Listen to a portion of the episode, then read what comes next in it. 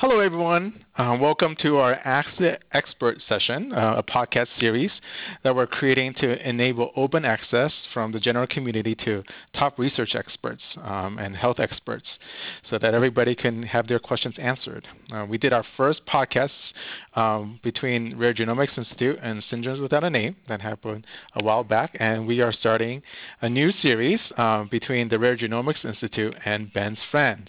Uh, my name is Jimmy Lin. I'm the president of Rare Genomics Institute, and co-hosting with me um, is uh, Ben from Ben's Friends and John, John from Ben's Friends. Would you um, like to introduce yourself and introduce a little bit about Ben's Friends? Yeah, sure. Hello, everybody. This is Ben. Um, hello, and welcome to the first installment um, of an ongoing podcast series sponsored and hosted jointly by Ben's Friends and Rare Genomics. Um, for those of you who are unfamiliar with Ben's Friends, our mission is to ensure that everybody in the world has a rare disease and a safe place to go and connect with others like them. Ben's Friends creates online support communities for folks with rare diseases and are now up to 33 rare diseases with over 23,000 members and over 500,000 page views a month. Um, we've already doubled our traffic once this year, and one of those rare diseases is ataxia. For more information, visit www.bensfriends.org. So now I'm going to turn to John, who will describe how the hour will go. Hi. Um, the first half hours, we're going to discuss the exciting technologies impacting rare diseases. And t- for today's focus will be whole exome and whole genome sequencing. And the second half hour will feature a particular disease, and in today's segment, we'll, we'll focus on ataxia. At the end of each segment, we'll be answering your live questions, which we'll post on our Facebook page. Since the podcast is an opportunity for the general community to engage the experts, we've provided two mechanisms for listeners to ask questions. One is the many of you have already submitted questions prior, and we will try to address many of those questions. And the other way is we will answer questions live, and this will be done on Facebook.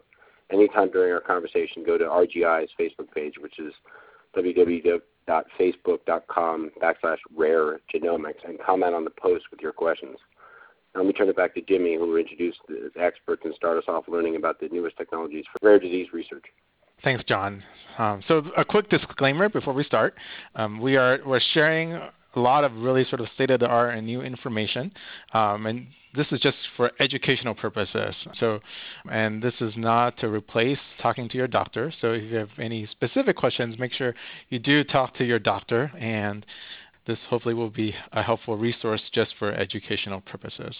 And just also for a quick introduction about Rare Genomics Institute, we're a volunteer organization that has been started to, to help patients with rare diseases access top researchers and f- fund their research um, using crowdfunding. Right now, our methods are using genome sequencing as we're helping patients to do that. Um, we had our first few discoveries in the last month, and we're hoping to cr- use other technologies and fund other technologies to help understand what these sequences mean. So this is an exciting development. And so we're excited also to partner with top experts and to bring this to the general public. So today, the first half, um, like John mentioned, we are going to talk about one of the most exciting technologies that has been developing um, in, in, in, the life sciences space. And for us, we have um, two experts, um, um, Dr. Gholson Lyon and Dr. Misha Angrist. So Dr. Gholson Lyon is a is an assistant professor in human genetics at um, Cold Spring Harbor Laboratory, and also a researcher at the Utah Foundation for Biomedical Research. He's a board certified child, adolescent, and adult psychiatrist. His focus is on the genetic basis of rare Mendelian diseases and the development of clinical grade exome and whole genome sequencing. He hails from Utah. He loves it there, we're welcome for him to be on the show. Welcome. Great. Yeah, thanks for having me. Our second guest for us today is Dr. Misha Angrist. Dr. Angrist is an um, assistant professor at Duke University at the Institute for Genome Sciences and Policy, and he teaches um, genetics and as well as the ethical and legal and social implications with genetics. He did his doctoral work at, at Case Western, and very interestingly, also has an MFA in writing and literature. Um, he has training before as, as, a genetic counselor.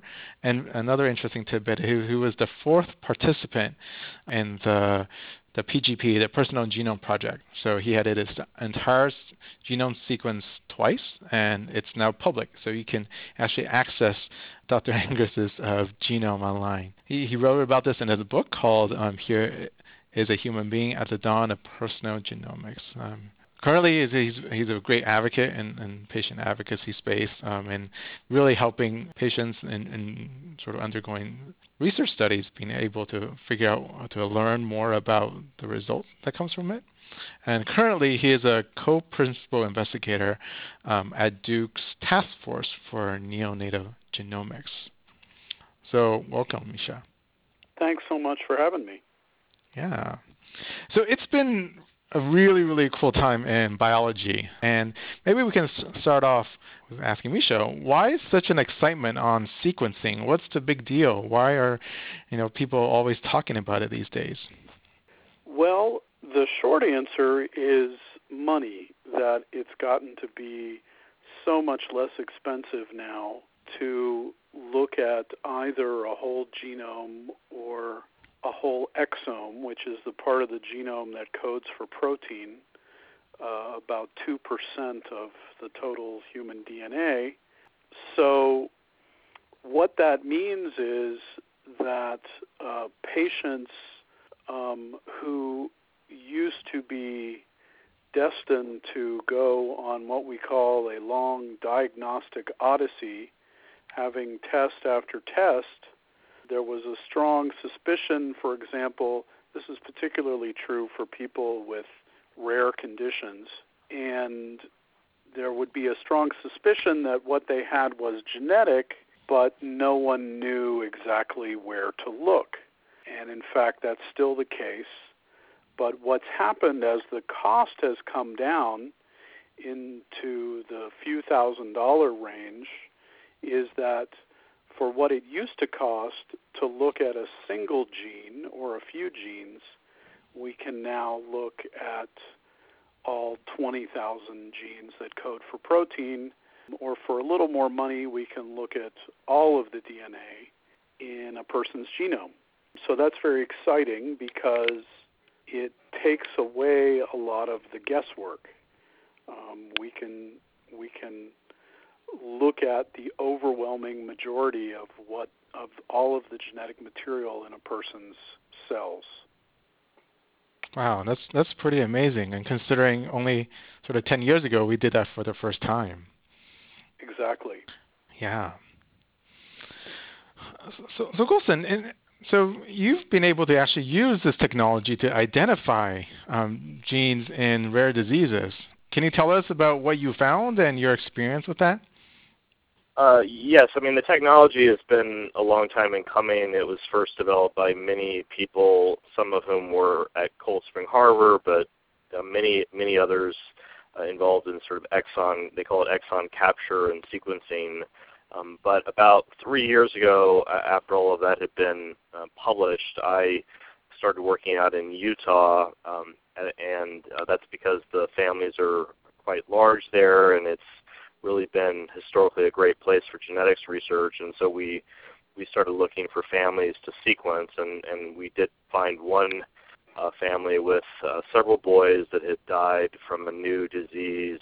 Um, in that case, it was basically five boys over two generations uh, with uh, several different mothers, and we were able to use this new technology of uh, exon capture and, and high throughput sequencing to um, quickly uh, sequence the, the various um, exons, and then uh, we use various um, uh, software programs to filter uh, and prioritize the variants. And we were able to come up with uh, one variant that, at least in the context of the genetic background of that family and, and their environmental background, it appears that that uh, mutation seems to be very um, uh, likely to be involved in causing that new uh, disease. Yeah, that's very exciting. And was was it the first time anybody sort of found such a variant for this disease? Yes, it was. Uh, you know, I think ever going back to to um, even the time of Darwin, you know, there there's been people who've uh, always suspected that you know that humans are all unique, and you know, I I personally believe that every person on the planet is a unique uh, genetic uh, individual, and, and that's because there are six billion nucleotides in every cell of the body, and it's estimated that there are you know 50 to 100 trillion cells in every human uh, body, and so uh, with only being six billion people on the planet, it, it seems as though um, everyone is likely going to be unique. Uh, but uh, in the context of families where much of the genetic background is is similar, you can get these um, mutations that uh, can that are unique to the family and can lead to disease, you know, unique diseases in that in that particular family. Wow, and that's definitely really, cool. So, Dr. Angrist, you are um, so you're doing similar um, kind of research that Dr. Lyon is is doing um, at Duke. Um, you you know you're a co-PI for Duke's Task Force for Neonatal Genomics. Um, it seems you know it seems like this is almost sort of too good p- to be true. Can we can we be solving all genetic diseases you know in this uh, way? And no, it is too good to be true. Don't tell the NIH I said that. So you know, it's a, it's a massive step forward, but of course, with each new technology um, and each new advance come new challenges. So obviously, if we're now looking at 20,000 genes or 3 billion or 6 billion base pairs instead of one gene or a few thousand base pairs, then we have many, many, many times more data than we used to have. And so that becomes a challenge to store and to transport and mostly to interpret. So we still don't have very many complete human genome sequences. So there's still a fair amount of variation. This kind of every one of us is a like a snowflake that Gholson alluded to, every time we sequence a genome, we still see things we've never seen before. We we see spelling differences in the DNA alphabet that we've never seen before. And if we've never seen it before, then we have no um, really good idea typically of what it means. Um, so uh, that's a major challenge, particularly if we're trying to help patients and trying to make diagnoses and trying to, um, as we say, correlate phenotype with genotype. In other words, trying to understand what genetic variants lead to to which uh, groups of symptoms. Uh, so that's a major challenge. Yeah. So with these challenges, I think many of our listeners are interested because you know they, they potentially have an illness and thinking that um, they would like to get sequenced and to figure out what's going on. So, who do you think of sort of patients?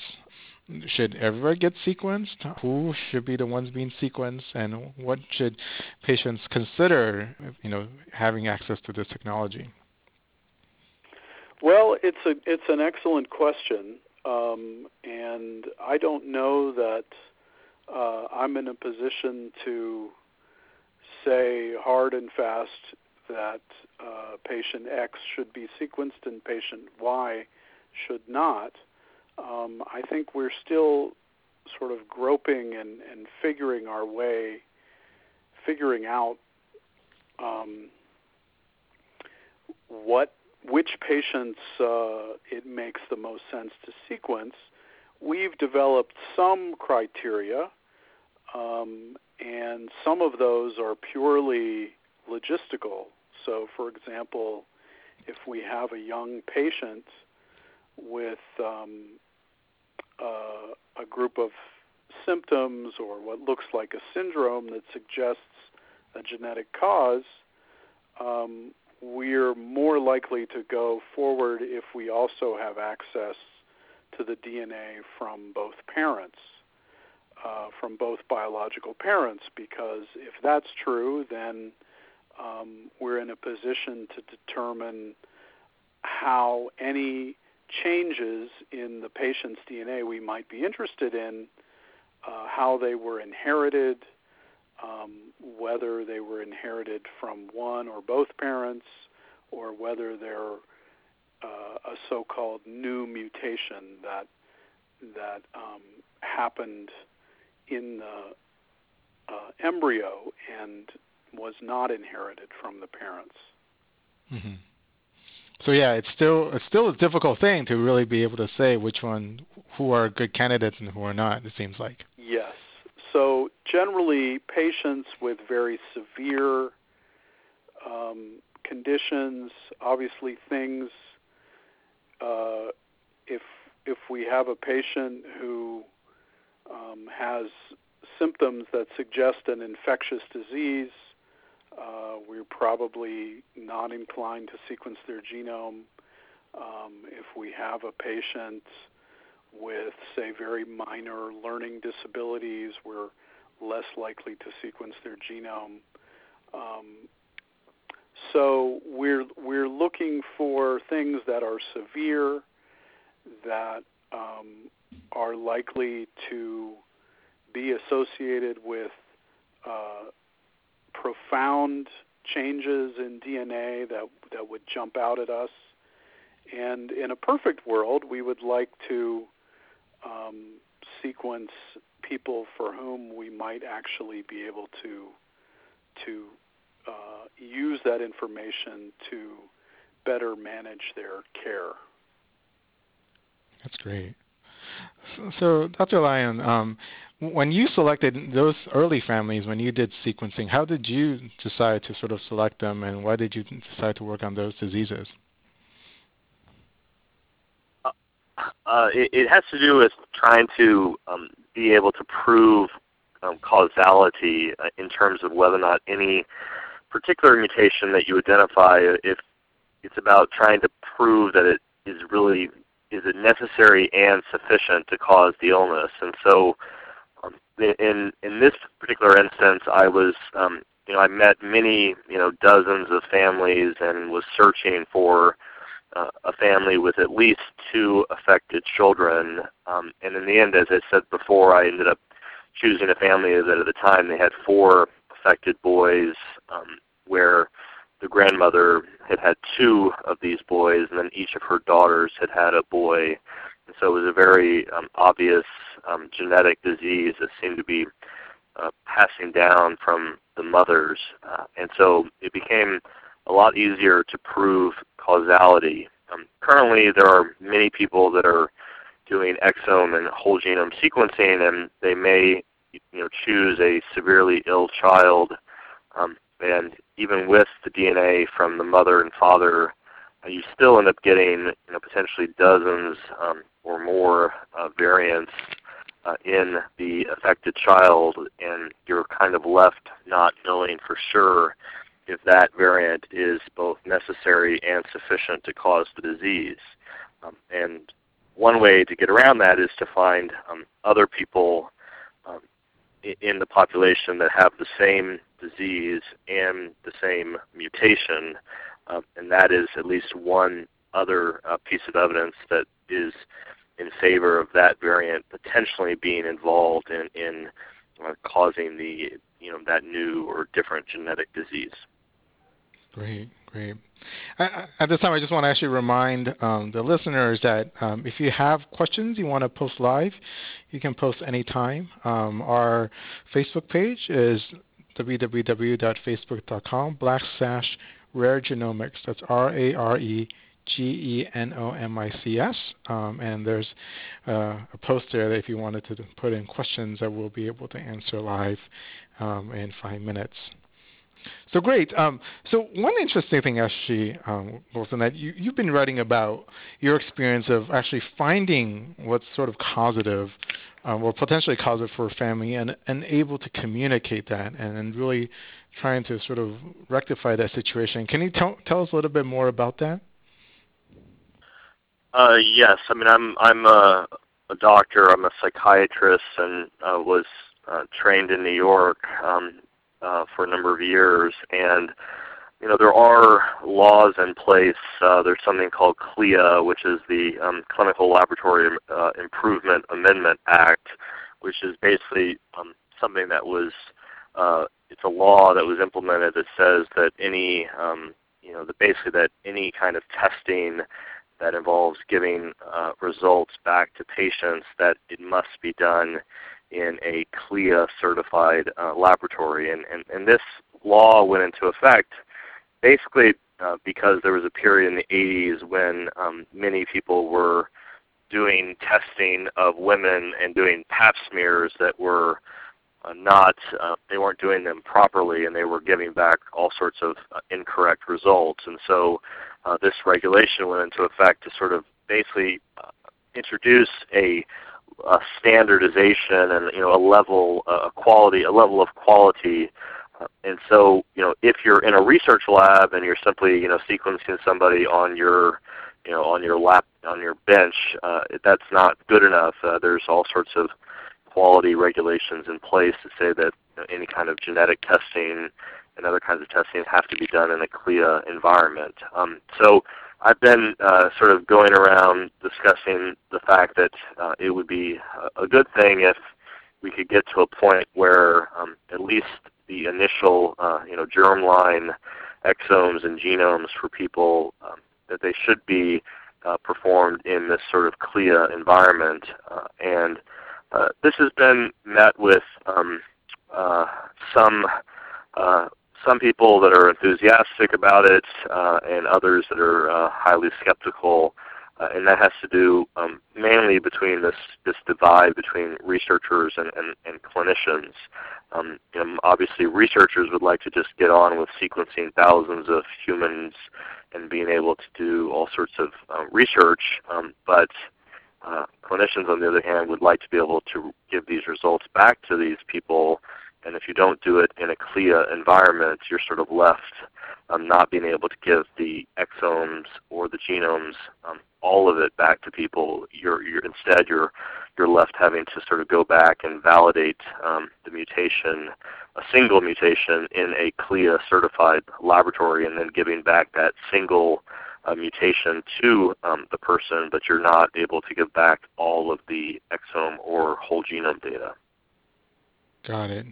So there, there are sort of now hopefully you know forces is, is hopefully creating mechanisms to return back the information. It seems like, or well, that's correct. I mean, I think that we're, uh, you know, I, I sort of look forward to a society in which every person uh, gets their you know the majority of their whole genome sequenced and and it's on some sort of secure you know place uh, on some sort of network where each person can go back and you know look at their own genome and reanalyze it and, and update uh, with new information. But but in order for any of that really to occur, it has you know the, the, the sequencing has to be done at least in a in a CLIA environment or some sort of know, minimal sort of quality standards. Uh, otherwise, um, it's just not going to work for us to just be giving back, um, you know, haphazardly a bunch of exomes and genomes that were, you know, just research, you know, that, that were